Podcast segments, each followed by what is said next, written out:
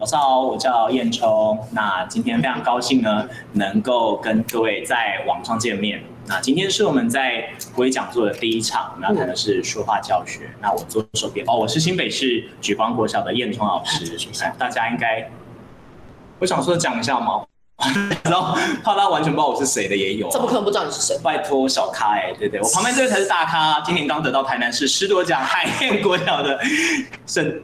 我在讲沈心怡哦，沈佳妮对不对？沈佳妮老师，沈欣妮是那个九把刀喜欢的那个，对对，他是沈沈佳妮老师。我们没有造就任何作家。对对对，然后大家可以叫他大沈老师。那大沈老师一直对，就是在低年级服务，所以他这个有很多带孩子们去做正音啊，还有说话教学。嗯、那我们今天就非常要高兴的邀请到大沈老师跟我们一起来讨论，就是在教学上我们要怎么样带着孩子们去做说话这件事情。好，那首先呢，在开始前呢，有几件事情要提醒老师们，就是第一个呢，今天非常欢迎各位一起加入会议室。那有些老师刚刚才进来的，要麻烦老师帮忙做一件事情，就是在上面有一个那个呃麦克风还有镜头的，在。群组上面有有那个图案哈，就请老师们看一下，把这两个东西先关掉，避免等一下杂音啊或者是杂讯影响到其他老师。好，那第二件事情是，等一下二十分钟之后，就是，哎，这看起来是反的吗？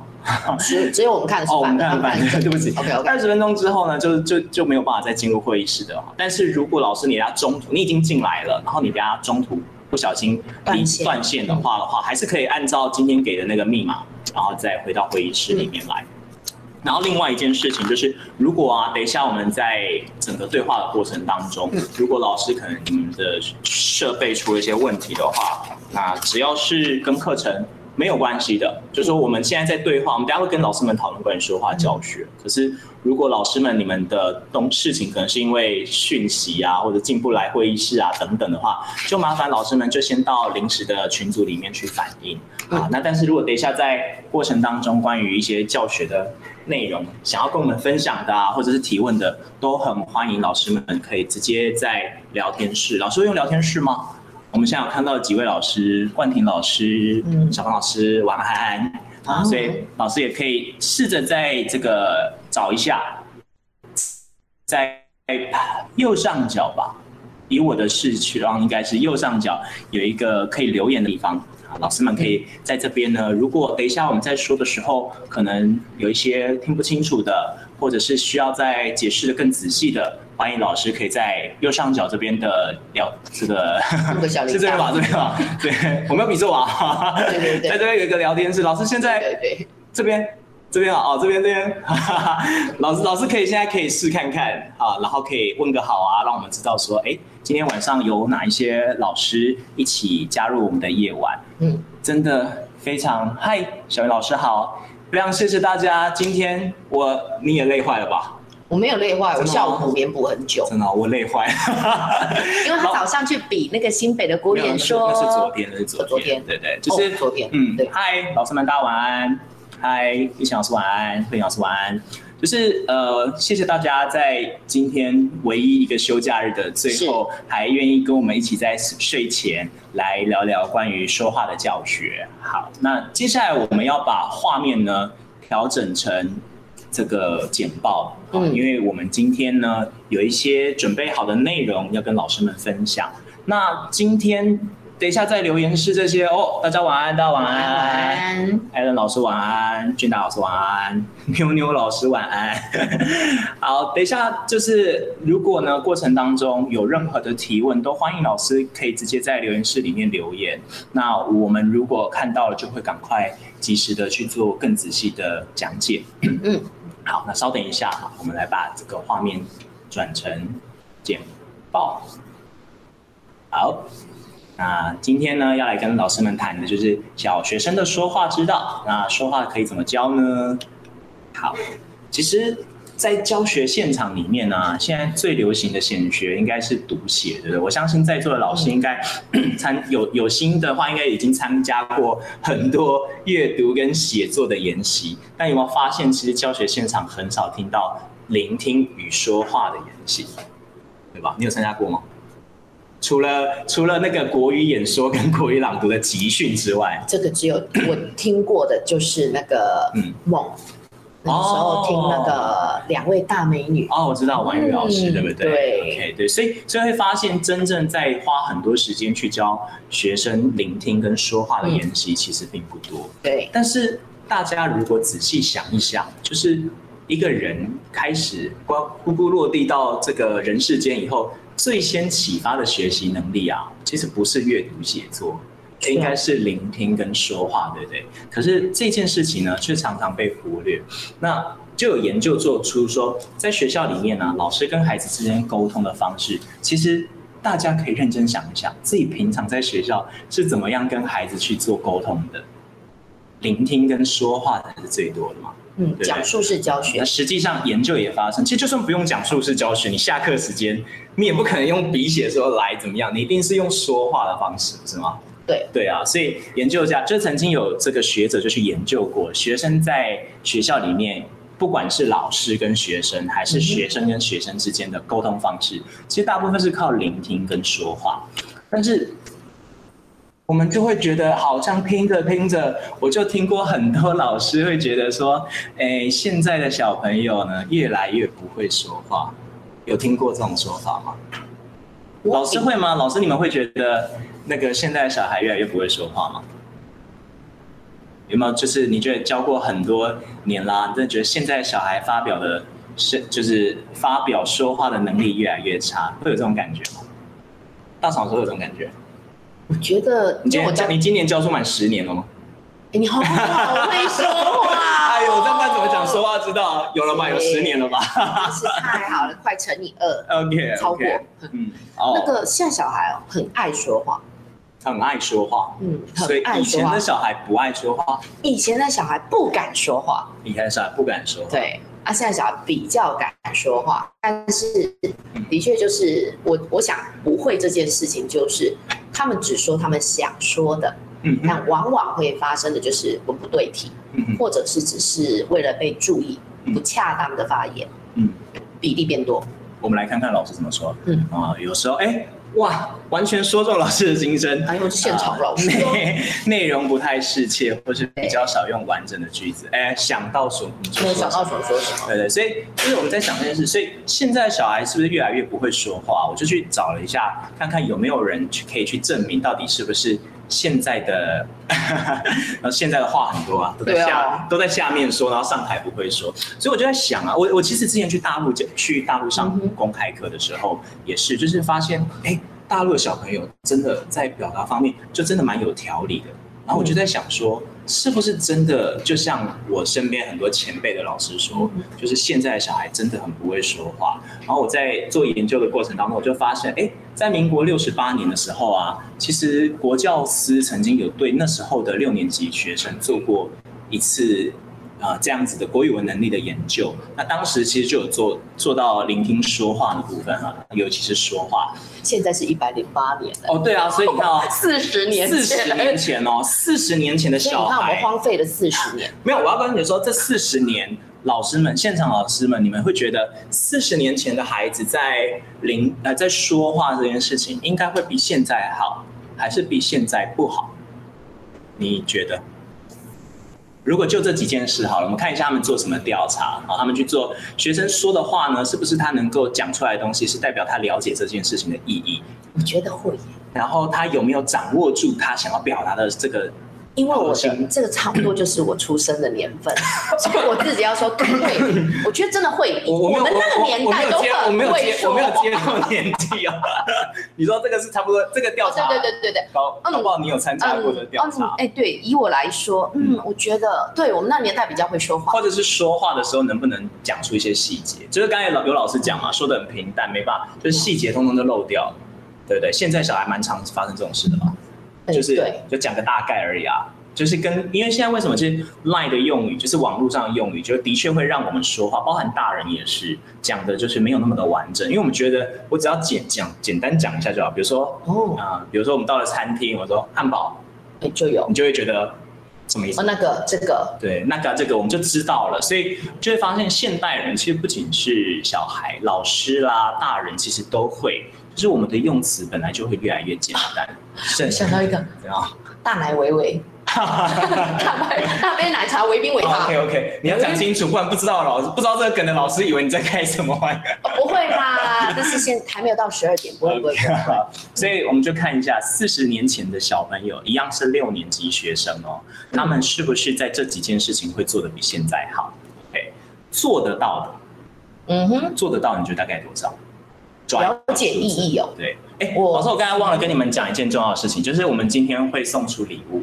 对对，我们最后结束会送出礼物，然后我们会从就是大家在这个留言区里面的留言里面呢抽出一位，所以如果老师有任何想法的话，就是可以借由留言的方式告诉我们。所以我现在就问问你们，你们觉得在四十年前的研究报告里面，这群孩子对于说话的时候能不能掌握他要表达内容的意义，能掌握核心，能不能把所有的细节交代清楚？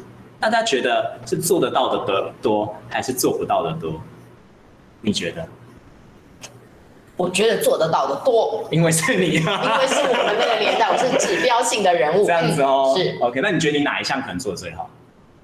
我觉得哦，我觉得这很重要哦，你要好好选哦，我好好选。对，我等下会告诉你。我觉得我的记性不好，从小都是，所以应该在那个记取细节就跳过去。嗯，但是我能够掌握意义，掌握意义，对，大致的意义。可以，你可以，比如说讲大概故事完了以后，你可以重述那个大概的意思，是啊。你觉得还算清楚？其实我觉得应该是中心，就是再这样讲下去，被你这么清楚的说明，我觉得中心吧。所以什么样的人细节会讲的比较多？就是怕被老师修理，琐碎的细节就会记得比较清楚。嗯、好，我们来看一下四十年前的小孩啊，他们在做得到的这件事情，就是他们大略知道说。我要表达的东西，它的核心是什么事情？可是细节常常会交代不清楚。对，OK，这个是做得到的哦。可是你看做到这样其实很少哎。呃，对，不到不，这在两成左右而已，对不对？所以你看，可见，所以我才会在这里。还是说中间的多？你觉得中间的多，然后这这个做不到的人，所以他这这他的这个研究就分三个等级，就是做得到的、做得到的。我觉得这惨结果可能蛮惨烈的。然后另外就是做不太到的这样子，你觉得？做不太到的大概多少？所以这就最最重要的这一点了嘛。我觉得现代的言语跟语气都在暗示我，说话知道要听嘛。我就觉得肢体暗示，你说我的肢体语言就展露出你们那个年代。暗示我，你觉得我会猜错？嗯，然后害我现在整个混淆。我就哦，我觉得做不到的人蛮多的哈。啊，老师说他们小时候还有说话课。哎，有啊。对，所以老师有说擅长说话的人是少数的。所以这这情况还蛮合理的嘛，哈，擅长说话的人是少数，所以即便是四十年前擅长说话的人还是少数，还是少数。OK，那重点在于，应该至少要大部分人做到吧，做不到的人应该要少一点，对不对？我觉得可能也还不到一半哦。你是说做不到的人吗？嗯，做不到的，你觉得大概多少？我觉得做不到的人还是有可能。现在呢？如果是现在，你觉得以这三项标准来看，做不到的？超过六成，超过六成。他说超过六成，对不对？那我们就来看看，在四十年前的时候，你看四十年前研究做出来，发现其实很多小孩在说话的时候，他其实是没有办法说出他想要表达的重要意义，也没办法掌握他到底讲话的核心，反而呢，细节这件事情，嗯，人数就少一点。这就代表有可能小孩在说话的时候，会说话的人，他可以很清楚的掌握，就像你一样，可以很清楚的掌握我想要说什么，而且会忽略掉一些细节。可是反而不会说话的小孩，他就只记得都是破碎的东西，所以他琐碎的东西可能讲的一讲得出东西来。所以这也可以讲说，为什么有些小朋友他就是流水账，嗯因为他只是细节。没错，所以他就是反而你有没有发现，在这里面记取细节的人，不会的人反而没有那么多。对，对不对？所以就代表，其实四十年前跟四十年后的现在，呃，不会说话的小孩，其实在这件事情也是一样。就像老师刚才讲啦，说出来的东西很弱，嗯、然后没有内容，或者是很破碎，那就是因为他们对于这他要表达的东西，他只记住了细节，可是他没有办法很完整的说出完整的意义或核心。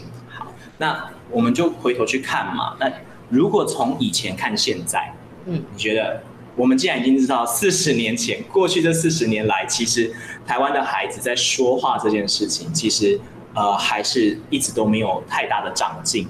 那就可见一定有些问题需要去去解决，对不对？嗯、老师们觉得，那我们现在等一下一分钟的时间，老师想一想，你们觉得呢？呃，现在的孩子，或是你想的是四十年前也可以啊，就是你们觉得孩子在说话这件事情上会有哪些小毛病？那因为我没有找到现在近期内的研究，所以我们就从四十年前的这个研究一起来看一下小学生说话最有可能出现的毛病是哪些。啊，慧颖老师说，看老师有没有给练习，有练习的话就会好一点。嗯、那毛病呢？赘词多不简洁，有吗？现在会吗？低年级的小孩一定啊，赘词一定超多的、啊。你你黄金赘词是什么？我想一下。一下想不起来，黄金最词。我我高年级的最词是然后。哦，一定有。哦，我每次听到然后我就崩溃。然后，然后又然后，一直然后，然后，然后，然后这样子。他们赘词是老师，老师，老师，整场都在叫老师。你就开口闭口就是老师，老师，老师，老师。我还被叫过妈的嘞。有啊。对啊，哎，我刚没骂脏话，不好意思。你被叫妈是件很神奇的事，不是应该叫爸爸吗？也有被叫过爸爸。哦，那好。或者老师说句子很短啊，或者是前后不连贯，对，呃，对，然后，然后你看就没有主持。哎，所以不管不管什么学校。黄金关键最词就是然后，然后啊，对啊，OK，说话的逻辑怪怪的，很好，然后太多然后，哎，真的然后真的是黄金关键词，没有逻辑，对，没有，没有是黄金最词啊，那应该是一个没有是黄回答吧？没有，没有知道，没有。老师的意思是没有，不知道吗？说话不完整，用词不达意，模糊的用词，太简洁了，对，所以其实三 C 的影响现在蛮深的，对不对？小孩讲话片段。可是我觉得那不是三西因为小朋友嘴，嗯，我有时候反而会觉得是家长很快的回应孩子，嗯哼，所以他们，我甚至有遇过小孩，他不太爱讲话，他就是眼神动一下或指一下，爸爸妈妈就会满足他，嗯，所以他有时候就会觉得他不需要讲那么多话。哦，我懂。以我们低年级来说啦，可是其实大人也会这样。哦，会啊，对不对？所以我们看四十年前的老师，我看。因为家长太懂得读心啊，对呀、啊，你讲几个字就懂了这样子。对啊，不过这样子到底对说话教学有没有好处啊？那我们来先看一下四十年前的这个小朋友们遇到哪些问题。哎，稍等我一下啊，最后一个被挡住了。啊，好吧，那老师因为我我有点被挡住了。哎，我看一下，嗯，像背啊，像背稿机一样。OK，因为我这边有一个小小的 bar 挡住了他，像背稿机一样讲话就是这样子，哒哒哒哒哒哒哒哒哒。上台报告的时候，嗯、老师同学大家好。你的意思是语调吧？的时候就平平的吗？哦，对，这背稿。老师你要知道，这是四十年前的研究哦，现在小孩会不会？还是还是会，所以你就会发现，其实我们在说话教学长期忽视这件事情的时候，小孩是真是没有长进的，或者什么短而平淡。四十年前短而平淡，四十、嗯、年后。他们怕被，哎、欸，对，其实有蛮有趣的是，他们又想被注意，可是，一旦被注意的时候，他们又很不敢去表现，所以又是短而平淡。对，所以四十年前短而平淡，四十年后还是短而平淡。嗯，好，再来就是平铺直述，呃，就像流水账一样。嗯，现在小孩，四十年前流水账，现在的小孩离题。完全就想讲什么就乱兜了哦。低年级啦，我不知道你们中高年级，高年级应该比较知道自己在讲什么，但就一样是流水账。嗯，啊，比如说去哪里就是哦，然后就先这样，再这样，然后再这样就没了。所以平铺直述的就说完了。OK，再来就是刚才前面有老师提到的，就是不善措辞，对的，说出一些对对，或者是说出一些不太该、不太适合的话，或像刚才老师讲的赘词嘛，嗯哼，对对，好，就太多，然后然后就他们的用词不够精炼。这个有没有？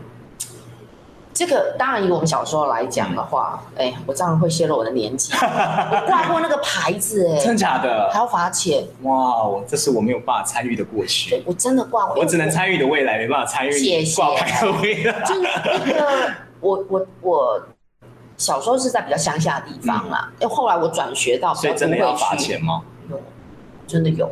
了解，所以那时候的，但是我其实没有教。那时候的方音很重，是什么样的方音？就是台语，台语，台语腔，就台语。那现在应该就不会有这个状况，对不对？可是我对这个题目，我觉得有一个很怀疑的点是在于说，方音它相对叫做标准音嘛。那方音是有台语的地方。对，我我对对应，哦、就，就是你一定要有标准音，嗯、才会再比较出什么叫方音，是不是？嗯、那我会觉得说，现在什么是标准音？嗯，就是我们认定的标准音这件事情会开始，就像会觉得比较没有问题，是我们认为台湾现在大部分说的这样子就叫做标准音喽。嗯，可以这样说吗？否则你是觉得？嗯。好，没关系，我我这个在正音的部分就会有，等一下我们可以提到正音的部分。OK，好，所以就会发现，其实那个年代的时候会去强调要，反正刚才那个挂钩牌挂牌子是那个啊，嗯、就是哎，没看过电影嘛？就是如果讲台语的话，讲台语罚五元，那要挂一个什么样的牌子？就是说，请说国语，请说国语。那、嗯、现在小孩大部分都讲国语了，对不对？对，你要教请说台语。其实没有方音很 难。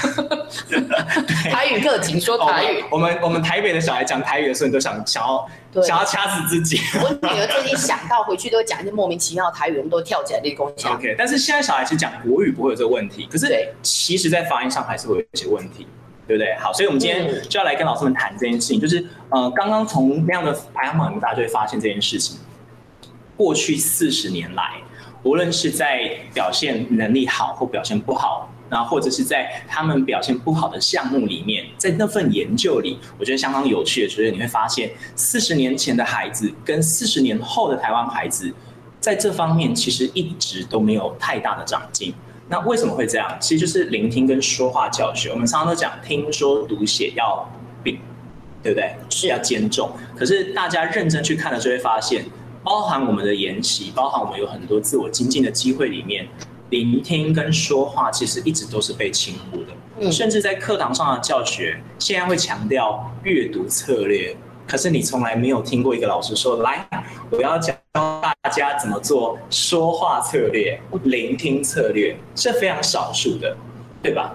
我们比较不强调发表，我觉得聆听，所谓的聆听跟说话结合起来，在课堂上应该就是所谓一个发表的行行为。嗯，我觉得这个也就变成说是教学形态影响我们大部分，嗯，讲述也好，刚刚刚你讲读写，往往都是一个提问或者一个引导，小朋友就开始写。嗯哼，孩子很少有机会用说的。对，所以就是跟刚刚老师讲的一样嘛，我们太依赖。读写，然后就在很多教学现场上，我们就忽略了这件事情，没有让孩子们去好好的说。好，所以为什么我们这一次在这一系列的语文讲座，我会决定说，哎，我要先来跟大圣老师，我们来谈说话教学，就是其实第一，本来口书面语。跟口说这件事情，本来就是口头语是优先于书面语的，是。所以如果这个能力没有建立好的话，其实，在学书面语上面，其实会有很多困难的。包括我们学写作，应该对低年级的孩子讲，他们应该也不是立刻就开始进到书写，对不对？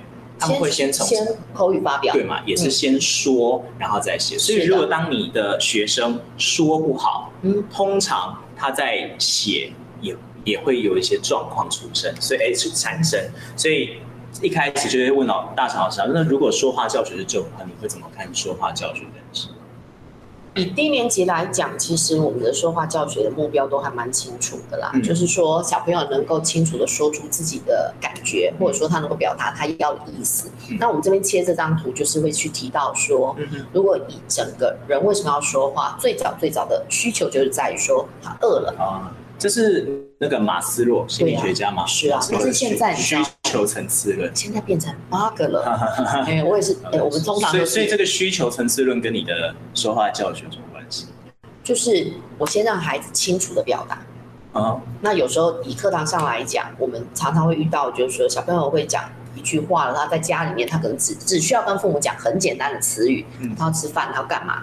那在课堂上，他可能就会说：“老师，我要那个。”那我们就会可以要求他说：“你要说清楚。”或者说：“老师，同学弄我。”然后他们就老是打我，他给我打，然后我就说：“他给你打，你要跟他说对不起啊，啊，你要跟他说谢谢啊。”我就类似这样子。那在这样子反复的过程中是。其实我们会遇到老师在处理低年级孩子的状况，往往就是他们在生理的需求，或者说是他们在团体生活中可能遇到了一些哦觉得困扰或者安全性的时候，那我们会有这样对话的机会。所以对低年级小孩来讲，他们的说话教学时机比较是他们有这样的需求的时候。哦，是啊，一向是如此。OK，那高年级的小孩嘞？哇塞！你自己你你自己不是你自己不是定了前前前面几个层次？高年级来说的话，所以你觉得高年级就会是上面这？我认为对，中年级开始他就会比较会需要去呃，我们简单来说好了，孩子说话得不得体这件事情，往往最直接他能够感受到的就是同学给他的回应嘛。嗯哼，对不对？老师，老师哦，对，老师的眼神。哦，是。一般来说，我觉得孩子还是在团体中，大部分是他说了什么，别人给他什么的回应。所以我认为说到二二年级以上，他们开始会回馈说，老师同学说我怎样，或者说老师他说什么。嗯。那往往我们就会去来回厘清说，哦，他觉得你这样说，他感觉是怎样？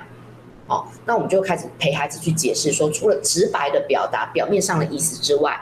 这样的言语或者语气可能会造成另外一个同学怎么样的感受？嗯，那我们就会分析给他听。那他如果长期在用词遣字是造成别人的不舒服，这一定会影响他的社交，嗯哼，对不对？我认为这是相关的。所以其实到了高年级、中高年级都是，就是他们其实，在安全生理需求这件事情，他们其实都是可以自己满足的。是的。所以这时候的说话教学比较是想要去激发他们对于，比如说像刚才讲的同才同才之间的那种尊重啊，甚至更高一点可能到自我实现。没错。比如说我们希望孩子说出来的东西是有想法的。那他要自己感觉到我说出来的东西是有价值的，我觉得我讲的东西是个好道理，我才可以去达到像自我实现的需求。哦，其实最近我们有发，像我的小朋友，嗯。他在那个高年级，现在越来越多老师会愿意让小朋友做所谓的暑假之后他们作业的报道，我觉得那就是一个非常好进行说话教学的机会。那我就会发现说，老师会先顺过孩子，他怎么去陈述事情啊？怎么引起？先提你为什么做这件事，让孩子先说出他的想法。接下来呢，孩子会透过自己在准备的过程中，跟别人在发表的过程中去比较，说同样我在呈现这个东西，有些小。小朋友他是有条件的，嗯，那他他的主题会非常的多，可能是知知识层面，也可能是他对自己在做绘画才每一才的尝试，都会去对应到刚刚这张图表上面讲的，他展现了孩子对求知跟美感的需求。嗯，那在这样发表的过程中，孩子可以透过观察别人、比较自己，而感受到，哎，自己有一个自我实现的机会。嗯，那我想说话教学是一个动态的，孩子不光是在自己。说话得到启蒙跟学习，在课堂中老师的引导，同才之间彼此的观摩学习都是非常重要的。嗯，好，所以我们就看，那如果是这样子的话，到底我们现在是怎么样去规划我们的课，这个课课纲里面是怎么样去规划我们的说话教学？大家可能有一些老师对于九年一贯课纲还不是熟悉的话，可以回顾一下。还不熟悉他，因为我们里面有有我刚刚有看到 TFT 的老师啊。对啊，所以呢，你好，有的是人，你搞不好新进的老师，他还是要教。他对于他对于九贯的课纲，他不像我们这么的熟悉。你确定老老师也熟悉吗？我我我是不确定的，但是但是但是我觉得这么多，其实等下老师们也看哈，就是在旧纲里面，其实去提到就是能力指标的时候，他讲到说话教学，他其实列的很细耶。这是低一年级而已哦，好，低一年级就已经有几十条了，好，到了中年级，那大家可以仔细去看一下，其实他把它定，虽然看起来很。很多，但是大家用心看的话，会发现呢、啊，他其实很强调，比如说你看谈吐清晰、风度良好、言谈中肯，然后说话负责任的态度，透过言语表达关心啊，或者是用言论判断是非，带感情的与人交谈，老师们就会发现，其实，在旧课纲的能力指标里面啊，其实蛮强调说话的态度。到了高年级就更是啊，但高年级的话就加入了很多不同的说话的一些媒介，比如说要去说广播啊等等。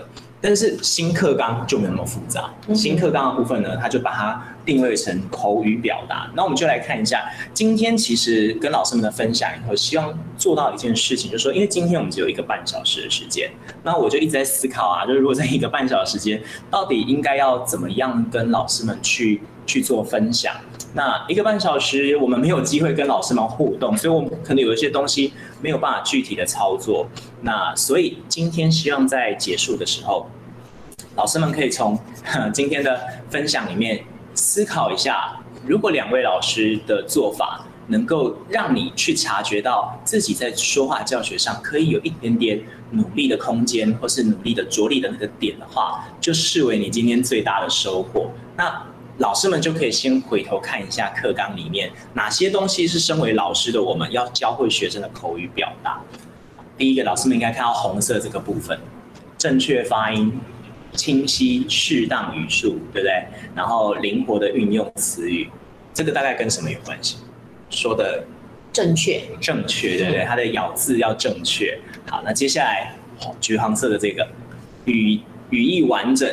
啊，适当的提问，然后要能够表达自己的想法，表达个人观点、意见，这个就比较是往内容的充实度，对不对？好，所以就是第二个，就是我们要去留意我们在说话教学的时候，就像刚才有有的老师有提到这件事情，我们有没有办法带着孩子说的更有内容？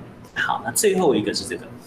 啊，就大家适当的回，在对谈的时候适当的回应，然后要乐于参加，注意礼貌，负责的态度，情谊。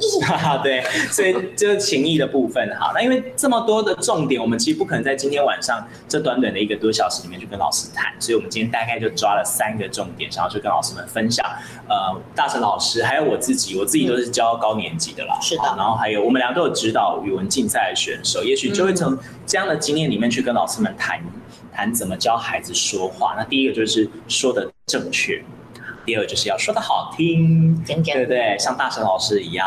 OK，第三个，确定要这样吗？把它 丢回去了，像林聪老师一样。我自己知道。好，说的说的有内容，这样子。OK，好，那说的正确，那这就是你最专长的。我来讲讲。对啊，我这边要讲一个。笑话就是，即便现在台湾我们讲所谓的，我们都认为我们国语够够标准了，对。可是，在老一辈，他们还是会认为说，他们其实对所谓的标准国语还是有个很奇怪的既定印象。嗯。我都开玩笑说，我每我教。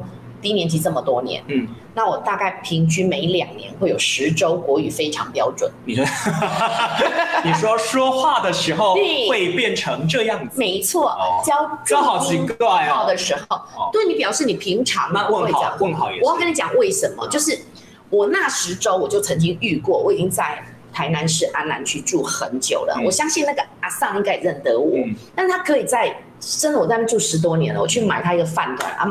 那阿嬷，我要买饭团这样子说，他这讲完，他就跟我拿了饭团给我，跟我说：“嗯、你给来台湾就行。”我就说：“阿妈，我这这这十几档啊，我台湾人啊。”哦，我小时候也常被误认呢。对。对啊，你说立瓦新听那嘿，我高中还被同学骂，他还说：“嗯、你是台湾人哦，你是台湾人，你也讲台语啊，你讲用公国语。”他觉得我说国语都不讲台语。嗯他会认为我很奇怪，嗯，那这就是我们从小当语文选手的缺点，嗯，我们的国语不自觉，可能在咬字上就是跟一般人比较不同，所以我就说，嗯、我回应你刚刚那个问题啊，我为什么只有标准十十周？所以我平常如果这样讲话，嗯、我就会被人家一直觉得 是是。嗯新著名，OK。所以如果是这十周，包含这十周了哈，十周以外了，你会觉得？我在带低年级的时候，现现场有没有老师是低年级的老师啊？如果有的话，喊个声这样，让我们知道你是低年级的老师这样。应该很多吧？你你教低年级，你自己觉得说话的重点是、嗯、教说话的重点，就是讲正音啊，正音这件事。正音的重点，怎么样才能够教孩子说说的像你一样一口流利的国语这样？呃，基本上很难，嗯、但是呢，告诉孩子大原则，就是口。口呃嘴型，嗯哦发音，把强调他们的一些细节。那你会怎么去强调你的口口型？就真的把嘴巴张很大，示范一下，示范一下。然后是哦哦哦跟呜，还有吁吁，类似这样子嘛。那其实你在教的时候就，当然我也常常回去要敷那个面膜。不会不会不会，不是因为你没没那个太表情太多，那个会会长皱纹。哦，你这样讲哦，但是我吃的比较肥嫩一点，所以我脂肪够，所以这是这是为了不要长皱。对对对对，我的我的胶原蛋白够，所以就没腰腰。就是所以 好聪明的美容方法。对啊，你不要把自己吃的太瘦，吃太瘦那个脸会皱皱的不好看。我们就吃的肉肉。今天今天送你们一招减肥妙招，哎，不是那个增肥，不是不是 美回春妙招。哎，你要这样讲吧？回春哦，回春妙招。哦，很难嘞。那我可以讲的好听好，所以第一个老师的嘴型很重要。对，老师至少在做这样教学的过程中，自己的发音嘴型要非常清楚。所以，那如果今天这个老师，就你你自己是自己本来要就是嘴型就很清楚，还是说你是看书或是看网站网网站？刚刚有个老师问什么叫挂牌子，嗯，就是我们小时候是国语不标准，会被老师的当时的老师会制作一个牌子挂在你身上，上面会写着“请说国语”，所以这叫挂牌子。那我们那个年代又加上我后来成为国语文的呃语文选手，所以我的咬字发音当然就会比较标准，那这是我的优势。所以，如果今天他不是，因为我们现在讲就是说，如果这些老师，呃，我觉得他不是失陪或者是是，呃，这一点就是说，当然网络上有很多，嗯，网络上真的找得到，你自己是不会特别再去做这样，不需要。但是我也会希望哈，如果今天你是老师，嗯，我认为这也是备课的一个环节，嗯，就是你或许不会念得很标准，但是我印象非常深的是，其实我不是每个字都念得很正确，嗯。我印象很深的是，我不知道你记不记得一个主播，他叫李季准。你看脸色苍白哦，好吧，他是我那个年代一个很有名的广播主播，他的咬字非常清楚。你看那个大哥一直在点头，他知道是谁。他分享过他一个小故事，他说他自己本身是每天就是为了矫正自己的发音，一每个招牌都认真的去念，念到自己能够做到。所以第一个就是说，老师在咬字这件事情用口型。还是应该可以透过练习。所以低年级的老师要做正音教学，最重要的重点就是把口型做清楚。然后当然你可以配合影片或者是书商提供的电子书，这都可以。但是我相信老师还是最好的教材。了解，所以就是透过示范去阅读。没错，正确的是，所以我们刚才其实今天今天没有机会谈到聆听啦，就聆听跟说话其实应该是一拍，就像我们在讲阅读写作常常放在一起，聆听也是一样。所以第一个。这个重点的部分就是嘴型嘛，可是嘴型有时候可能小孩还是会搞不清楚啊。你会有哪一些你常见就是小孩搞不清楚的读音？我们可以跟老师们说分享一下，说他们怎么样状况下，你不用看没关系，你问我。哦，老师不好意思，我这边有那个平板啊，会我会个性，他手指着我手就过去了。通常来讲就是呢了嘛，那这个比较复杂，就是包括说。嘴型之外，舌头的位置，嗯，最常有很有趣的就是，有些老师到现在他还是会说叫做卷舌音，翘舌音。对，其实它是翘舌音，有只有一个卷舌音，儿儿化音儿是卷舌音。可能有些老师不太知道翘舌跟那个，对，他就会变成说教孩子变小朋友每个在念。知吃诗的时候，他明明只是舌头往上翘，稍微碰到上颚，但是每个小朋友都弄得像个含卤蛋。所以第一个老师，所以第一个你想要跟大家分享是怎么把翘舌音念好？对，就是舌尖稍微往上。所以在那个卷舌，我们一般讲讲话卷舌，那知吃诗其实不是卷舌，不是知吃诗啊，知吃诗会变这样。刚才讲的卷舌音其实。一个就只有一个嘛，就是儿嘛，儿儿化音。OK，那翘舌。所以如果老师你下次再讲到这个时候，就要你要展现你的专业，你就可以讲说要把翘舌音念好。对，请知吃诗之滋呲丝。OK，哇，我应该叫你念呢。哦，我现在声音不好听，我老了。不是我，我不是低年级老师啊，这部分要交给你啊。你是国语，所以没有，所以你觉得小朋友最容易搞混的，你会怎么？比如说第一组，你讲个，可是我觉得它南部最有趣的是在 f 跟呵，f 跟喝，对，因为台闽南音，闽南音里面，阿公阿妈都会哇塞，老师你们的小孩也是 f 跟喝，哇塞，哇塞，哇塞，你哇塞，其实现在小孩比较没有问题，因为他们现在真的是不是用台语当主打，所以 f 跟喝是你比较第一组会想要，那你你怎么教？你怎么教他们去顺口溜啊？啊请说。抱着灰机上飞机，飞机起飞，灰机要飞。就让他们每天练这样吗？你会让小孩去练这个？其实不会啊，因为他们没有太大问题，是阿公阿妈比较多。哦。但是其实，因为我们现在要跟老师讲说，你要怎么教小孩去变常见的小孩读音的话是。一样是唇齿，嗯嗯，我觉得还是唇齿的位置。b、嗯、跟喝本来嘴型就是开的，嗯、所以这边还是强调就是嘴型的位置。我认为教学的过程中，在孩子进入那个第一印象，老师就是要把唇型、嘴型。所以你的你的辨识妙招就还是回到嘴型，因为毕竟他们是要念念看。哦、那当然有些，譬如讲说有些是气音，嗯，那我也看过很多人就是用纸张或者是卫生纸条，让小朋友了解 b 跟 p、那个了解。那还有吗？就是你还有辨教什么样辨别的妙招，让他小孩去分他常搞混的读音？嗯，其实我觉得，我觉得就像你说的，现在小朋友比较早开始学，或国语比较标准。我们认为常常发生的，呃，日跟了，日跟了，啊，日跟了会比较常见。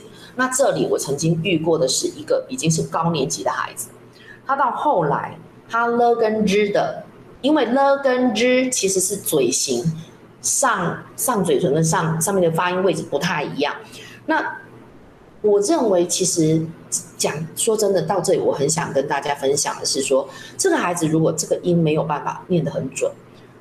其实，当我们给他压力，或者在反复练习了跟日这两个单音，对他来讲，反而会造成他心理的负担。嗯哼，他会下意识的在那念那两个字的时候轻读，或者说不见了，或者含糊过去，造成这个孩子到了高年级，他在讲话越来越没有信心，所以他刻意忽略掉。对，而且尤其的是在所有注音符号。因为这样说，老师会有个问题啊，我又要教他正音，可是我又怕伤到他，所以那个平衡要怎么去拿捏？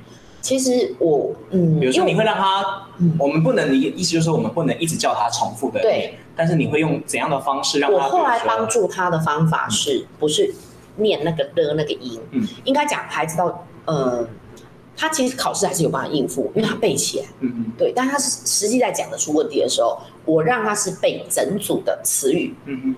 就是我不让他念了呃了，我就直接念快乐。所以也就是说，我们在教孩子某一些读音辨别不清楚的时候，不要不要不要一直去强调那个，比如说了跟日，对对对，然后就是用语词的方式去带那个读音。甚至于前十周过后，你进入到了国字，其实在新课纲里面都很明文写到，国字是可以回头辅助，嗯哼，语音念不出来的部分。你刚才提到的是声母的部分，那韵的部分，比如说 n 跟 n。嗯嗯，那个比较麻烦。对，因为嗯嗯，他会。我跟你讲，到我现场如果有高年级的老师跟我一样是嗯跟嗯，还是小孩会拼命的写错这两个。嗯，对啊，嗯的话它是后鼻音。嗯，那其实嗯的话是舌尖，嗯哼，念出来舌尖会出来。这两个音是不是其实台湾人比较？本来就台湾人真的就是，就算我的嘴，就是我上课很认真咬字，这两个字也很难去。对。对不对？其实我到国中都还分不出来。我因为我在我我不知道我这样教可不可以，但我都跟小孩讲，你只能背一下。是啊，哎，因为因为都背字，因为比如说顶，比如说顶，对对顶天那个屋顶，对对。可是我们台湾人讲就屋顶，其实都是一样。但是我觉得这一点就是在教学的时候要注意的，因为我的小孩，我自己的小孩，我我我小孩刚入小学的时候，嗯，他跟就我。可能同事经过，他就跟同事打招呼，然后同事一听他打招呼，就跟我说：“哦，是你的小孩。” 因为他就觉得说：“哎、欸，那个读音都非常的正确。”然后我我的老二，他因为念朗读，嗯，我们都会特别强调朗读，你就知道嘛，嗯跟嗯。要念得很准。我懂。结果我就真的常常会听到他在念的时候，他就会自己喃喃自语说：“哦，这个是嗯，嗯，然后自己会再念一次。”所以生活中其实我们就算不刻意去强调嗯嗯这两个读音，嗯、说实在话，沟通不会有问题，沟通不会有问题。对不对？但是我们就会发现一件事情啊，就是中年级还需不需要去哎，中高年级还需不需要像刚才讲低年级这么的去强调咬字发音？我觉得嗯跟嗯这件事情就是一个非常好的例子。比如说，嗯、老师们有没有发现？呃，我这是我自己的观察，就到了高年级，有时候你考听写，然后你就会发现呢、啊，奇怪，为什么有一些小孩，他国字就算了哦，我们谈的是发音的部分，他的注音怎么拼怎么错，怎么拼怎么错。我后来就发现一件事情，下次老师也可以做这样的这样这样的观察。我们今天有说老师们可以带回一些回去可以演练的东西的话，我觉得第一个可以跟老师们谈，就是说，可以老师们可以去观察一下孩子们，尤其在拼读注音的时候，一直到高年级。这个孩子如果常常拼读会错误的时候，通常都跟他的发音有关系。是对，所以我就会把这个孩子找来，请他念给我一听。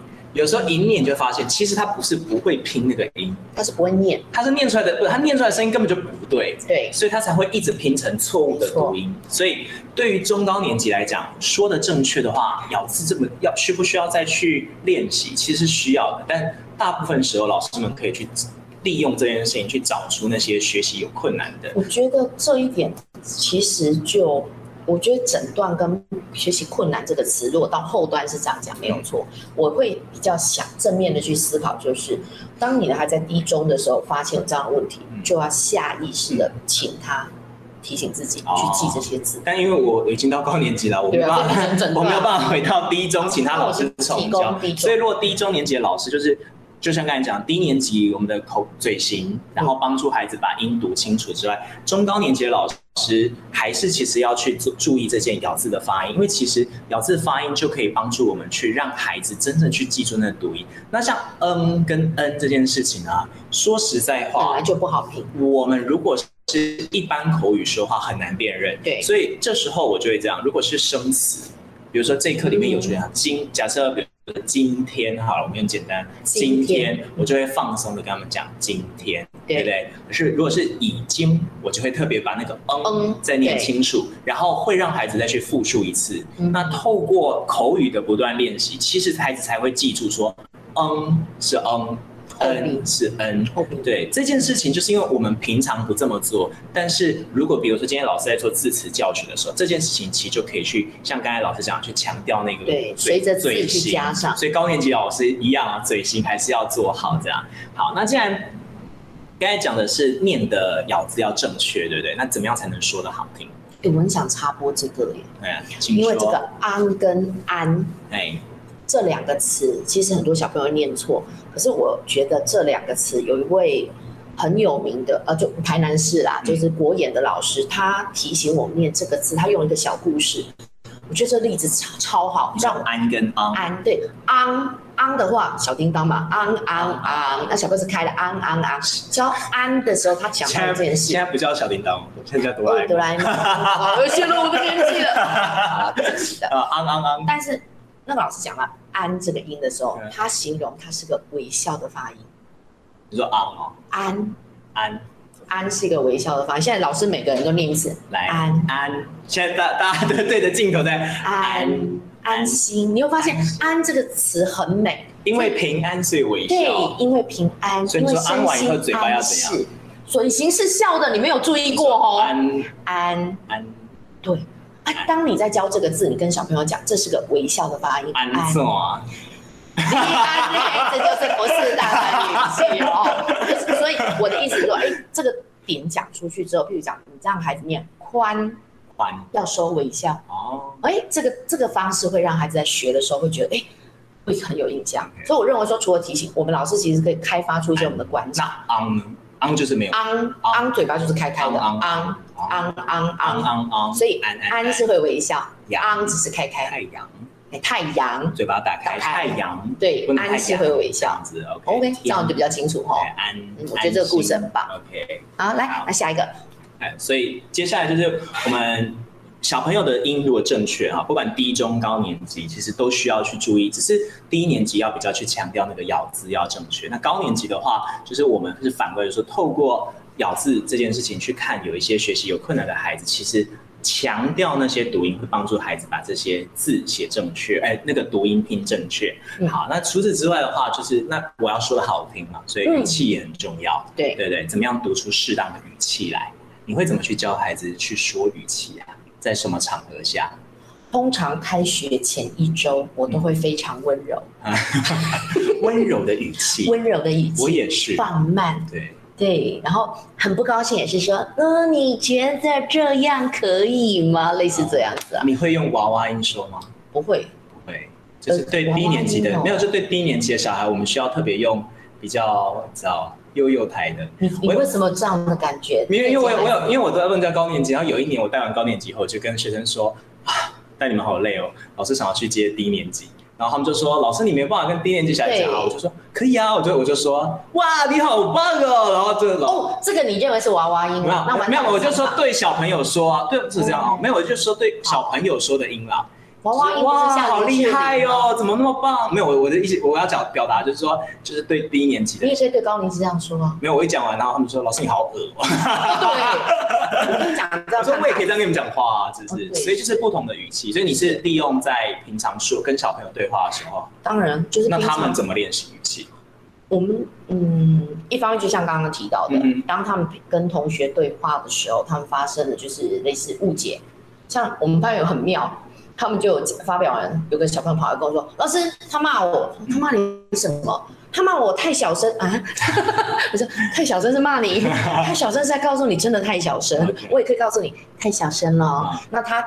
关键点就在他觉得同学是很大声的，所以你觉得语气不当的是那个表达表达的那个人？对，他可能就觉得说，你会把他叫，你会把他叫来再讲一次？哦，我会跟他讲说，哎，你你的感觉是你觉得他太大声让你不舒服，那我说那你可不可以再讲一次？因为我们是希望人家小声的提醒。所以所以第一个就从一样从回到生活中，对对对，生活中去练习。那课课文也可以，课文一定是可以做所谓的练习。所以这这第二个我们想去谈的就是课文里面应该就是在谈要不要去朗读。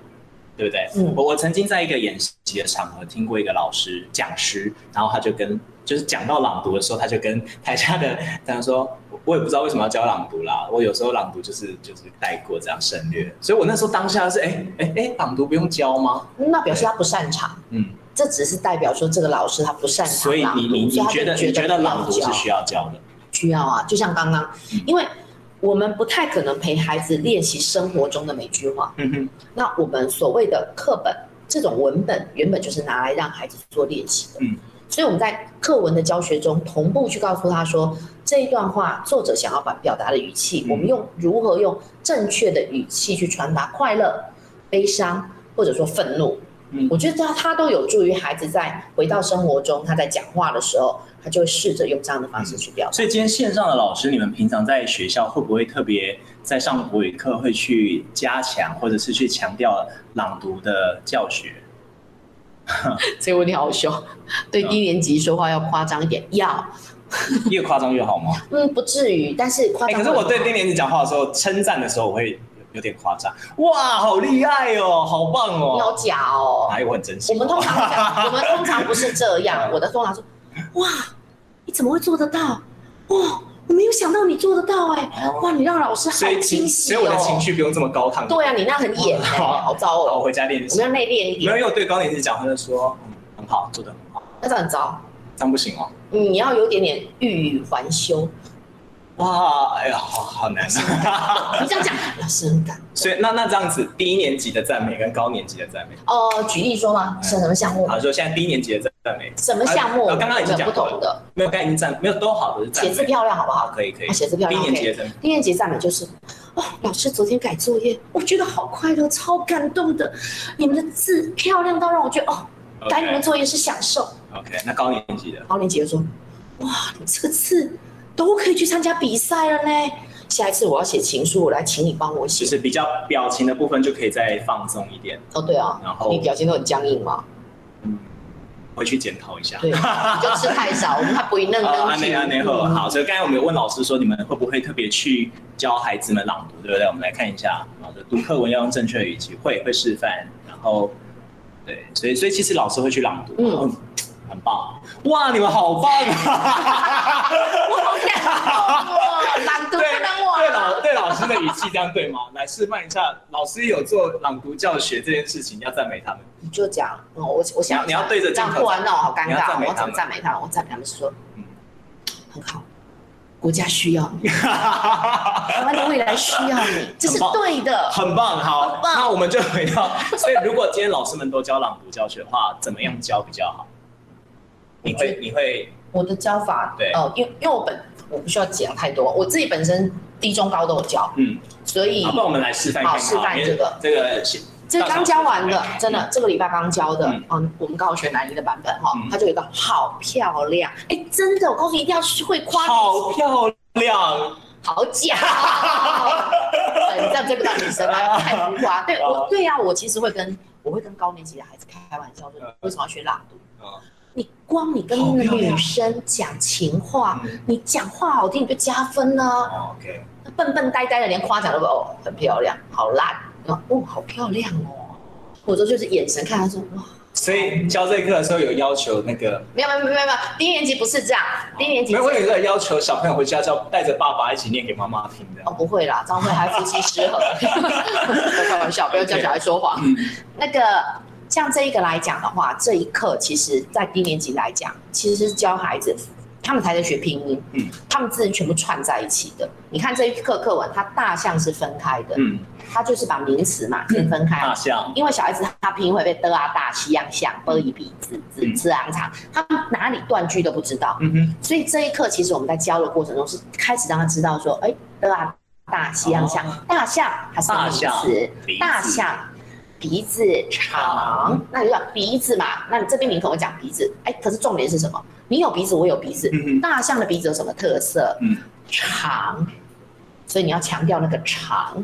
所以我就叫小朋友念：大象鼻子长，河马长得壮，四声调有点漂亮哈。再来，轰轰轰，好，换你换你换你。老虎。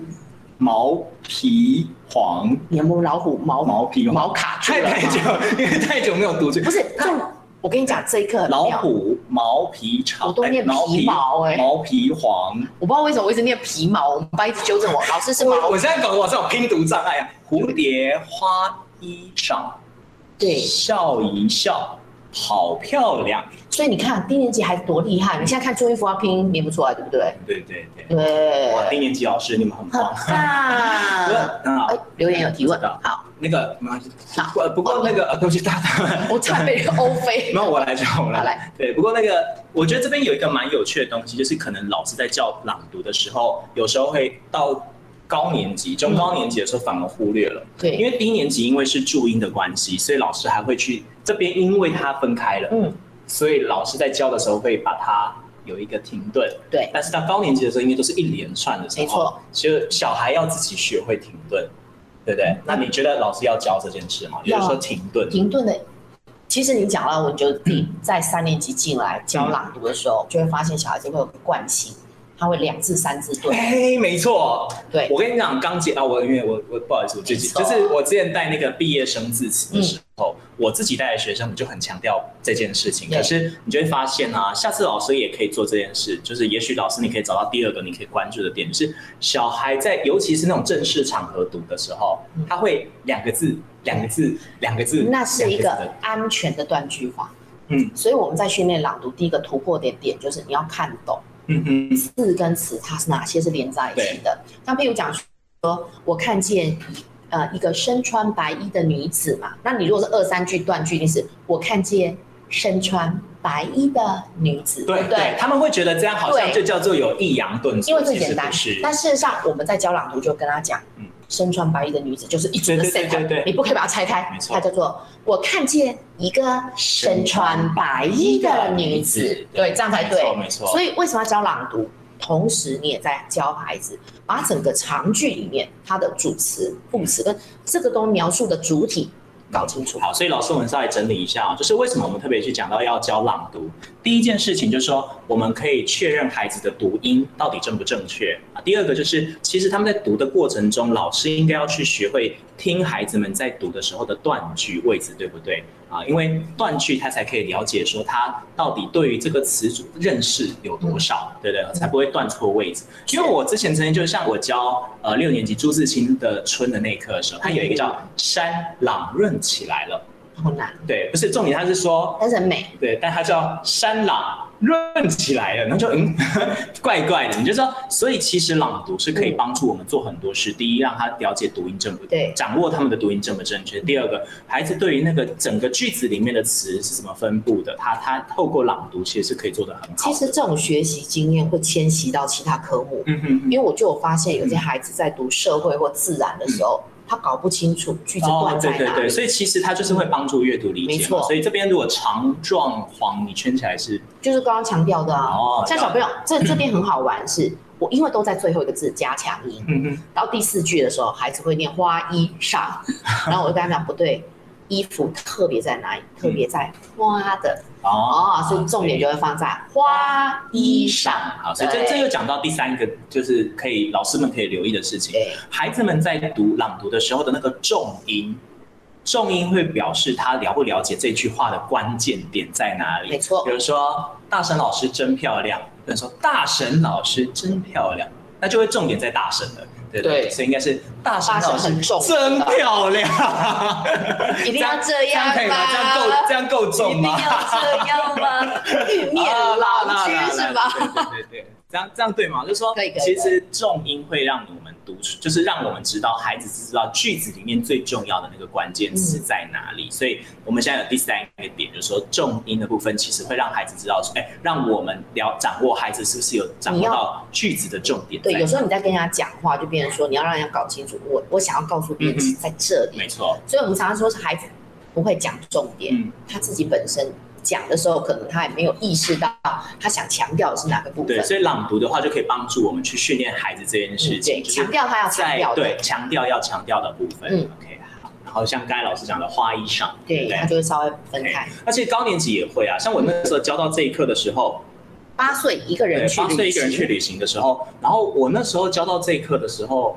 发生一件很有趣的事情，就是孩子读到这边很关键的点的时候啊，他们就喊救人哦，救人！哎，他们会读得很好。我我因为我很强调朗读教学这件事情，所以呢，就是孩子在读的时候就会嗯，就是读得很好。我急得想哭，到村里的矿坑出事的时候，总会有人喊。救人，救人哦！我觉得就没有感，我就会说停。请问一下，如果你发生这种事情的时候，你会喊 救人哦，救人哦，对不对？OK。所以这时候就是我们要去教孩子的第第四件事，就是说，其实朗读不不是大家想象中一定要是这样子朗读才叫。因为我觉得很多老师对朗读这些都贴了一个标签，觉得朗读就是要很刻意的高低起伏。其实不是，是我们要带着孩子去读出最符合。这个文艺的那个语气来，那这件事情我后来就去问他们呢，我说那你应该怎么念？然后这时候孩子就开，有的孩子就比较机灵，他就说你会怎么喊？救人哦，救人哦！然后我就问说，哎，不对哦，这里是救人救人哎，嗯，你你刚才怎么会念台语？啊，因为是阿妈。为什么阿妈就要念台语？啊，阿嬷。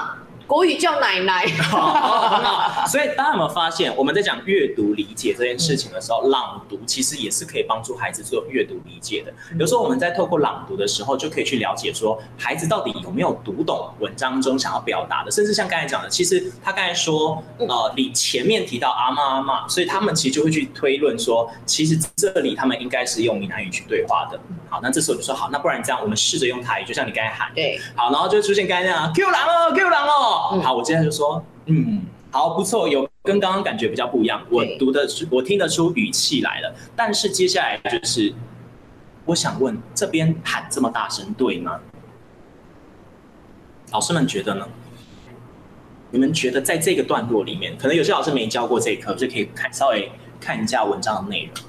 我就问他们呢，我说喊这么大声，你们觉得对吗？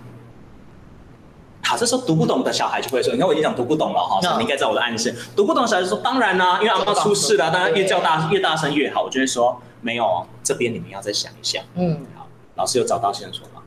我找到了，但是我不能破梗。好，那我们来看看有现有哪谁第一个答出来？好了，有没有老师知道为什么在这边他小孩不可以大喊？你要讲第一句还是第二句？因为第一句、第二句念法不一样。哦，我我现在讲的是这个总会矿坑里面的。哎，啊，矿坑里面的是要大喊。哦，对，第二句应该讲第二句，啊，第二句。哎，很棒，雅云老师超棒。对，雅云老师你很棒。赞哦，赞哦。OK，雅云老师有发现这件事情，江浩老师也发现了，就是后面有写到，对不对？有些胆怯的喊。对。所以这时候我就要问孩子了啊，那胆怯的喊救人要怎么喊？所以哦，我刚才其实讲太快了哈，就是其实有两次救人，第一次救人要像你喊的一样，就是深深思，因为他有讲那个情境。对，但是第二次的时候，我就会去问孩子说，他这时候也是要这么大声的喊，就会发现孩子会透过这样子读的方式、朗读的方式去找到文章中应该怎么做。所以老师们在课堂上，如果这个课文还教成课文的提问，嗯，把重点放在结构。那就会失去了它这个文本精彩之处。其实这边提到的就是，我们一直在强调一课一重点。嗯。同样的，即便说我们认为说在教学的过程中你应该教朗读，我们也并不是说每一课都必须把朗读所有的技巧跟原则全部塞满。如果这一课本身它真的就是很适合上结构啊，或者说它内容深究，我认为朗读可以让孩子就是预习，稍微理解就好。但是这一课真的不同。像相信大家要知道，说这一刻它就是，甚至于它是有绘本的，嗯它甚至于是有舞台剧的。这一刻的张力真的很够。嗯，所以所以其实就是刚才前面有老师问到说，哎，如果那天到对话的时候要依据不同的人物有不同的声音吗？你的答案会是什么？我可以花一点点时间哦，这一句我一定要提，不能太多，是不是？嗯、对。当然，就是如果说你今天是念课文的过程中，你就是顺顺的带过去，你并不需要太刻意去让孩子一定要模仿那样的对白跟那个语气。但是事实上，某些课文它是剧本改的，嗯嗯，它是剧本改的话，我认为让孩子。在透过剧本的朗读过程中，让他以该角色的应有的语气、语调，甚至于模仿他的声调，我认为那是可以帮助孩子融入情感，嗯，那就无所谓。嗯，我可能想到的还有就是，他其实会跟还是会回到阅读理解这件事上。我们刚才前面讲说口语，接下来过渡到书面语嘛，嗯、而现在很多老师其实花很多的时间带孩子们去思考，比如说去推论他到底是。呃，什么情绪卡、个性卡，其实朗读就可以帮助他们做这件事情。也就是说，我挑出情绪卡跟个性卡以后，不代表事情就结束了。对，它其实是可以搭配着。呃，朗读的教学，然后让孩子去练习。如果这样的人他说话，他是一个什么样个性的人，他应该会怎么说话？他如果有这样情绪的时候，他应该怎么说话？他的深情的表现是很重要的，对不对？好，谢谢立青老师的提醒。对，我刚才讲太快了，第一次要是很大声的喊这样。好，所以我们就会发现，其实课堂上就像老师，哎，就像刚才大成老师讲的啊，我们不是每一课都一定要从头到尾都朗读。有的时候你可能这一课我就只是重点的朗读，或是我觉得这一段的语词小孩可能比较容易搞混，所以就像我们刚才前面讲，朗读可以帮助我们去掌握它的读音啦、断句正不正确，我就让他读好，或者是有时候我一上课孩子收心，我让孩子读。但更重要的是说，其实，在朗读的过程中，我们可以除了用透过朗读的方式了解。然后也帮助孩子去做阅读理解，然后同时我们又掌握他的正确语音。那也在他们朗读的过程当中啊，就会培养孩子去品味这样的文学作品，然后甚至是鉴赏。嗯、OK，所以其实需要去教这件事情的，只是怎么教？其实刚才大成老师做了很好的示范了嘛，就、嗯、老师自己自身的语气练习。所以我们刚才前面有跟老师们讲了，今天结束后，如果要替自己的教学找一个。新新的目标的话，第一个，也许老师们可以去回忆一下自己过去在做一课一焦点的时候，是不是把重点大部分都只放在阅读跟写作？你是不是该偶尔花一点？这个某几课适合的文本，然后搭配着聆听或搭配着说话，让孩子能够也在这方面的练习。这样，那怎么样的练习跟正音一样？就是其实老师自身的语气很重要嘛。我们刚才前面也做了示范啊，对，生气的语气或者是快乐的语气，没错。对，像我像我在带高年级的时候，我就我就对小孩讲话，我就会很明确。我如果上课就像现在这样子，可是如果他们做了不对的事情，我的语气就会变得比较沉。对，然后。我我有时候，有时候我在改，然后他们可能有点浮动，我就会这样说：“ 你们确定还要这样吗？我要 我要换语气说话喽。”对，哎，瞬间就全部都坐定，就是你们呢？哎，不是，但是当我们我们就算再怎么变脸，我们班的小 小萝卜头一样啦，所以所以这样 所以要教嘛，因为我的小孩就会知道说，所谓的不同的语气，就是我要变成比较。通常是直接就切换虎姑婆婆。没有，我就是会没有，因为我觉得高年级就。也就是说，我不会马上让他看到我在生气，但我已经在暗示他说，我要换，我要讲强调的就是说，其实，在教孩子，我不同的时机用不同的语气说话是是这样的状况的，所以他们也是一样。那刚才前面前面有老师提到这件事情嘛，就说孩子不会看场合说话，其实这就是这个原因。我们平常生活中没有去告诉他说，这时候你该用什么语气说话，应该讲，所以所以所以他就会变得很麻烦。对对，他就没有办法，就是不知道该用什么样的语气去说话。包含像刚才那个小朋友要讲说，他要去给人建议的时候，对，他的语气一不对，他可能就会觉让对方受伤。所以老师在做语气的练习很重要，因为其实我们在讲说话这件事情，其实是有的时候不是只有站在台上叫说话，对，像我们两个像这样子也叫说话。那这时候就要去考虑到，它其实是一种社交功用，他要去看判辨别这时候的语境是什么。应该讲说话教学最终的目的是帮助孩子在生活中能够跟人互动，所以互动的过程中就叫有来有去，就要接发球的问题，所以听了才接得到。所以要知道我这时候要怎么发什么样的球比较好，没错，免得一球过去就你要做球，对，杀球就没了，对不对？好，所以最后就跟老师们谈，就是说那。我们可以在课堂上去着力的点啊，就今天的分享，因为我们没办法讲到很多很细嘛，所以我们就说我们刚才提到的几个点，老师可以去反思一下，想一想我在说话教学上面是不是刚刚提到的一些点，我自己真的有一些疏漏了。那我今天开始，我就把这件事情视为我的下一个可以在说话教学努力的点。好，那最后一个可能也是最难教的，要说的有内容。嗯，低年级的小孩能够说的有内容吗？其实可以啊，因为一个班级里面一定会有比较能够掌握语言比较好的小朋友。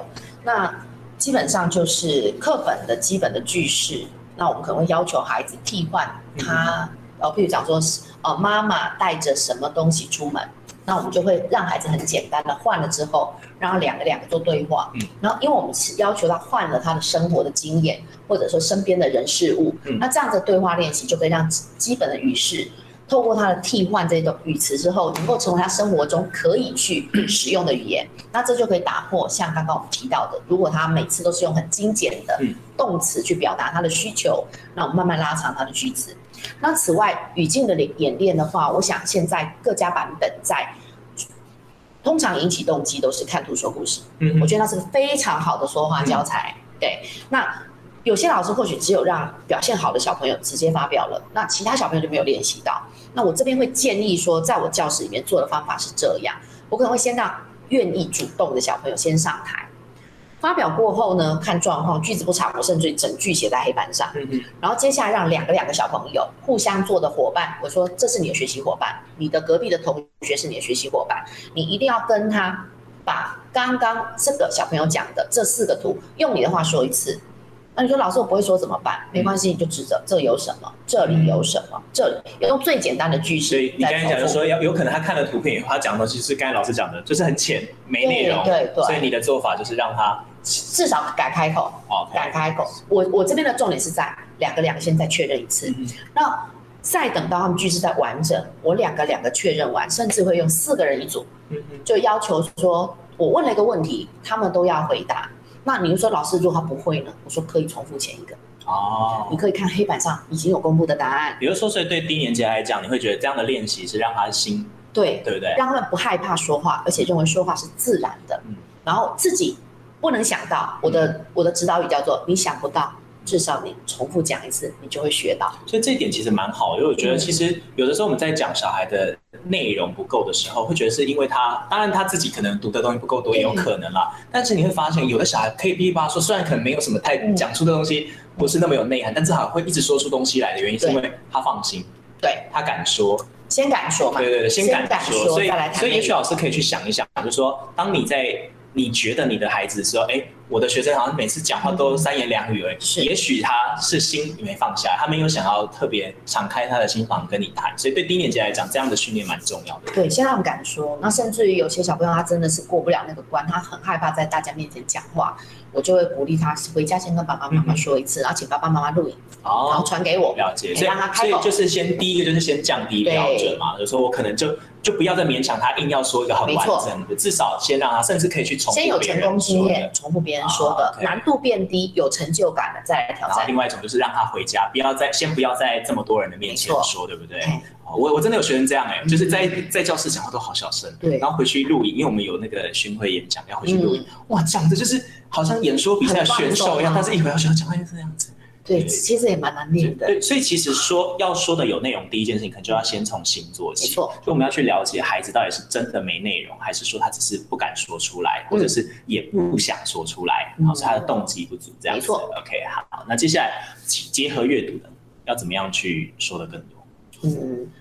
这边提到就是有一些绘本，它就是会类似提供孩子一个情境，嗯，哦，譬如我记得有一个绘本是，就有一个人可能一早上生气，对别人讲很不好的话，嗯，那个话就一个传一个，一个传一个，让每个听到的都不愉快，而最后这句话又回到他自己身上，嗯，那我们透过这样的绘本，就可以跟孩子分享，在低年级里面，往往你在跟他针对这个孩子讲他的对或错，其实小朋友会很反防备，而且不舒服，中高年级应该也会，嗯，可是你透过第三者。说这是别人的经验，或者我们读一个绘本里面提供了这样的情境，它都有助于让孩子能够哎反思，我是不是切换不同的方式，嗯嗯，再来表达。哦，高高年级其实读阅读也是可以帮助他们做很多，没错，对。像之前因为我我自己带的班级，我们就是会有一分钟的分享。嗯比如分享一本书，或者是一分钟表达自己的意见这样子。我们班有一个一分钟的短讲，然后我我我们班有一套那个伟伟人传记，那个应该写清楚，我觉得那个很棒。对，我觉得我们有一套的那个伟人传记，然后呢，我就会让每一个孩子都拿到一本。然后他们就是回去读完他的故事以后，就是简单用一分钟，然后来说是谁，然后他他他是哪里，就先交代他的背景。我会去，所以刚才前面低年级讲到基本的句式嘛，其实到了中高年级，它就是那个结构很重要。比如说我们最常常，首先、其次、最后，第一、第二、第三，这样的训练其实是要去教会孩子。所以老师们下次在教孩子上台发表的时候，其实可以去练习强调加教孩子说话的时候利用。那样的关键词，第一、第二、第三，首先、其次、最后的方式，嗯，来来去建立它的架构。另外一种就是像我刚才讲的，他们读完传记。然后我就会跟他们讲说，好，那你读完以后，你去思考他，先简单介绍他是谁啊，比如说沈佳宜，台南，他是台南市的老师，好，先把交代他的背景，然后接下来就是他的贡献是什么，然后大家对他的想法是什么，然后你的想法是什么，就是用这样的方式讲完，然后让他去反出一分钟内他要怎么去整理这本书的内容，其实收获会蛮大的，然后接下来就可以开始更更放开他们去自己去说自己想说的书。我觉得这边提到一点，就是小朋友彼此之间就是最好的教材。嗯，我们老师想要跟孩子讲，或者我们提供范例给他们记，他们往往接受度真的不会很高。嗯嗯，我认为这样的活动，只要是透过班级之间彼此的观摩，嗯、孩子的吸收状况会非常的好。嗯嗯，而且就像刚才讲，我其实也是这样，就是先两两一组，所以我不知道老师们在班上怎么带讨论。我我就跟佳颖老师一样，我们会先两两两两三三两两的对话，然后接下来就会四个。然后甚至就接下来就可能推选，但我跟你讲，通常会推选最好的，对不对？我有 我有的时候啊，为了要让那个 他推选最，这个到比较后期了，已经到很后期。就是某些人上台特别。我们有一次就是因为我我会一直练习说话那件事嘛，那到了六年级，可能几乎就是全班大部分都没问题了，然后也心里也够坚强了嘛。对。然后有一次就是也是像这样两两，然后接下来就换四个，嗯，接下来我就让他们推选，觉得最好的是谁？OK，最好的是这样，好，很好，他们用心准备，掌声，对不对？好，然后接下来就说好，那你们觉得？推一个你们觉得可能需要再练习的，对不对？好，那这样子好直接。没有没有，那我用说需要再练习的，对不对？好，我们要这个，请他们站起来，我就说老师需要再给他们多一点的勇气。对，所以我们就举了一个勇气杯说三国大赛，然后就让那些孩子，他们本来以为老师要派那些说的最好的出来说，不是不是，然后但是他们不会马上就叫他们出来说，所以我就说。其实他们刚才讲的已经很不错了，对。对，但是呢，他们可能需要一点勇气。然后我们就在他，就是有的时候我们可能因为表现在说话的时候很容易就是说的好的，哇，很棒很棒，对，说的不好的永远就是反正我就随便说一说就过去了，就不要不要放过任何人。对对，所以我就还是会把他们拉出来去讲，只是说在陈述的过程当中，他就比较不会是说我还要去跟能力很强的人比。对，然后第二个就是我会告诉他们说，这是勇气，分级比赛，对对对对对对对，然后所以而且因为他们会也会紧张嘛，所以我会给他们回去准备的时间。好，对对对，所以这招可以学下来。所以后来后来哈，他们再出来练的时候，其实七个七个你讲，其实七个都讲的也都是真的不是很好，嗯，但是他们就是会很努力的说，然后接下来还是一样，就是会全部都会给他们鼓励，我就叫他那个叫勇气杯练习，当然不会常常这样子，不然不能常常对，不然这样那个到时候就我刚才讲的那个心就不够，而且这是到了比较后期，就是其实。呃，孩子在我的课堂上已经做了很多次的说话的练习，才敢去做这样的操作。是啊，所以这就是回到我刚才上面讲，就是、嗯、其实啊、呃，我们会发现，在课堂上，我们常说有啊，我有做说话教学啊，或者我们在课纲的时候说说话教学要融入课堂，你就会发现，其实我们的说话教学啊，很多时候就是说，哎，佳妮，你说看看你的想法，然后就佳妮就要站起来就开始讲他的想法，嗯、其实他也没有特别的准备，是，然后他说话其实也没有时间去思考他的条理。他就直接说了，所以我们才才会常常得到言不及义或者是很浅的内容，因为他根本就没有时间去准备。像这个部分，我也是哦，前几前几课其实都会先要进课程之前就会请 小朋友回家先练习，嗯嗯，而且我先请家长陪他们练习。哦，了解，所以就是所以其实其实香港也做过研究，真的就是你给过准备时间再去说啊。个学习效果会差的非常多，对，所以我我你是写在你是写下来吗？还是回家先练习？我会一方面我就写说，嗯，明天练习说故事，嗯，然后就我进课之前就跟他讲，明天要说故事哦，好，回家练习说故事。那一开始在第二第一课小朋友上过之后，第二课我觉得在 Line@ 全部通知家长说。哦，我是个别，我针对几个我认为他们是有潜力的孩子，嗯，就先给家长说，先鼓励他，先鼓励他，哦、对，但是不是全班，嗯、就是我先观察之后认为第二课他可以挑战的，嗯、再私讯家长。哦，有些暗埋暗装，哎，然后第三课、第四课才要求说回家全部练习。好，那高高年级的话，我觉得我的准备方式可能就会像，哎，比如说先写好，写在小记本，他明天可以先拿着看。对，那当然能力好的时候还可以做成简报。对，然后我们因为做简报其实蛮花时间的，对不对？所以我有一次就是会用 A 四纸，嗯，因为那一科上到三国。所以让他们回去查他们对三国有兴趣的桥的部分，就我刚才讲的那个部分，因为他们所以我刚才敢做那件事情，就是因为他们其实已经做了准备。对，OK，他们就画在那张 A4 纸上面，然后画在 A4 纸上面以后，他们就不用拿剪报，他们就不用上台拿剪报，对，他们手上拿的那张 A4 的纸就是剪报，它可以画成四格漫画，它可以把文字都写在上面，没有关系。很太小，了吧？因为因为这一张，然后跟另外的几个人去分享。去去做报告，所以他们刚才在推选的时候，其实他们都已经写出东西来了。是，所以一来他们已经有投影机，嗯，对，因为你会发现，如果有有老师有用过简报让孩子上台报的，那很耗时间。没错，对啊，开简报啊，对不对？我就一张一张纸，他们就可以去做很多的练习，这个比较及时。对对对，所以其实老师也可以试用这种方式，就是说给孩子比较多的时间去准备。然后用，不管是先写好了，或者回家录好，还有一个很棒的优点是，他可以 有些孩子他其实，在做简报这件事情，还会有一定程度的资讯门槛。哦，对，你这样子东西完全他对啊，所以他们就可以去操作。所以我们刚才最后也讲到，就是说，其实刚才老师两两对话，四个人，甚至我会两个两两个，比如说我们要辩论前，有以前辩论就会三三，对不对？对，我就会先两个两完一题以后，先两个两，先先先。先表态，正方反方，然后大家对这个意见正方反方，然后开始分组，一个正对一个反，然后我们先两个对，这么短兵相接，我们两个先对先对辩。这样不是都要对辩啊？我们俩先沟通，我的想法是什么？你的想法是什么？先各自表述。然后如果你认同我的，那你就跟在我屁股后面。哦。我们就去再下去找下一个不一样。好玩呢。对对对，他最后就全班，最后全班就会串成两大边，然后这样的辩论就很有趣。所以其实老师们也可以回去想一想，就是说在说话教学这件事情上，其实有很多对话的方式是可以打破过去什么小组四个人讨论完，然后就一个人上台，它其实可以有很多有趣的变化。对，好，那最后要讲最最麻烦的了。态度，态度，嗯，对对，说话的态度。我们刚才前面讲，啊，其实咬字、发音这些，其实我们都还可以努力一下，但态度这件事情该怎么做？啊，所以最后我们要跟老师们谈的就是说，态度啊，其实像刚才那个新老师讲说，生活中，对不对？发生事情的时候去练习啊，或者我们在教学的时候就可以去练习，然后嘴巴的示范，是的，身教的力量很重要。然后其实还有更重要的是，今天我们没有办法谈到的是听。其实我觉得我们都有谈到哎、欸，嗯，不是，我是说我们没有特别去，没有，其实聆听还可以，聆听还可以再说很多很多东西。但我就说，我们其实也很少花时间教孩子怎么听。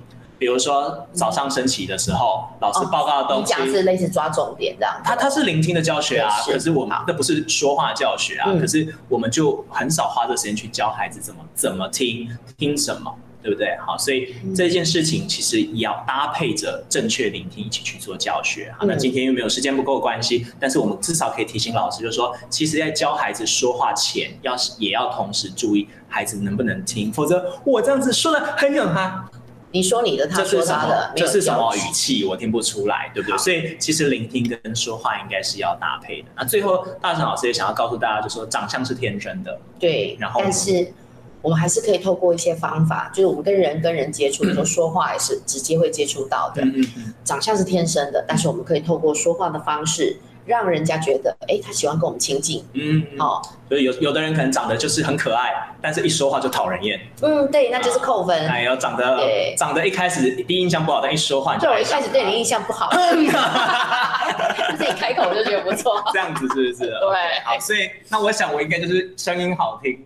对，所以我们刚才就今天做一个整理，就是一开始先第一个你的咬字正确，语气正确这样子，OK，所以才会让你的声调声音都好听。对，再来，然后最重要的就是内容，哎，内容很重要，说话要得体。对，然后我们刚才讲了嘛，准备的时间很重要，然后再来就是说我的内容要怎么样搭配适合的情境。是的，教学生判断语境，这时候适合用什么样的内容。那因为今天时间的关系，我们其实没有办法如何准备内容这件事情讲得非常仔细，但至少可以给老师一个方向，就是说，其实我们可以从先从他的说的好听，然后接下来他说的这个语气，对不对？好，说的正确，说的好听，然后说的有内容。我们要抽奖了，所以这样我知道，所以最后呢，这个因为我们准备要抽奖了，对，只想告诉老师们说，其实说话就是可以改变态度的啦。对，好，我们这边其实自己可以看一下，这是一年级，我就是很简单的改变孩子自己对自己说的话。嗯，然后我认为说，其实当你他说不会，你是让他试着说，哎，我试试看。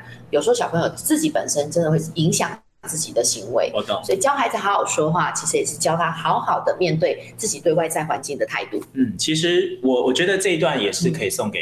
现场的所有的老师。们，包含我自己，这样。我自己，我觉得有时候其实我们真的因为工作也累，今天今天真的非常谢谢各位，已经到了 晚上九点多，明天明天教师节，然后你们还要陪我们到这么晚，这样，希望今天老师们真的在聆听的过程当中，也许因为一分一个小时半，我们其实没办法讲太仔细，那但是至少在刚刚的分享中，希望老师可以去思考一下，就说我在教学里面是不是真的也疏忽了说话教学？嗯，那刚刚。两位老师的分享里面有没有哪一个点是有启发说啊，我应该要怎么样去做才可以教得更好？那当然每一个老师的着重点不太一样嘛，可能有人觉得态度很重要，有的人觉得咬字很重要，有的语气很重要，但其实说话是一体的，它其实不是切分说我态度很重要，对，我就大家就会听得懂。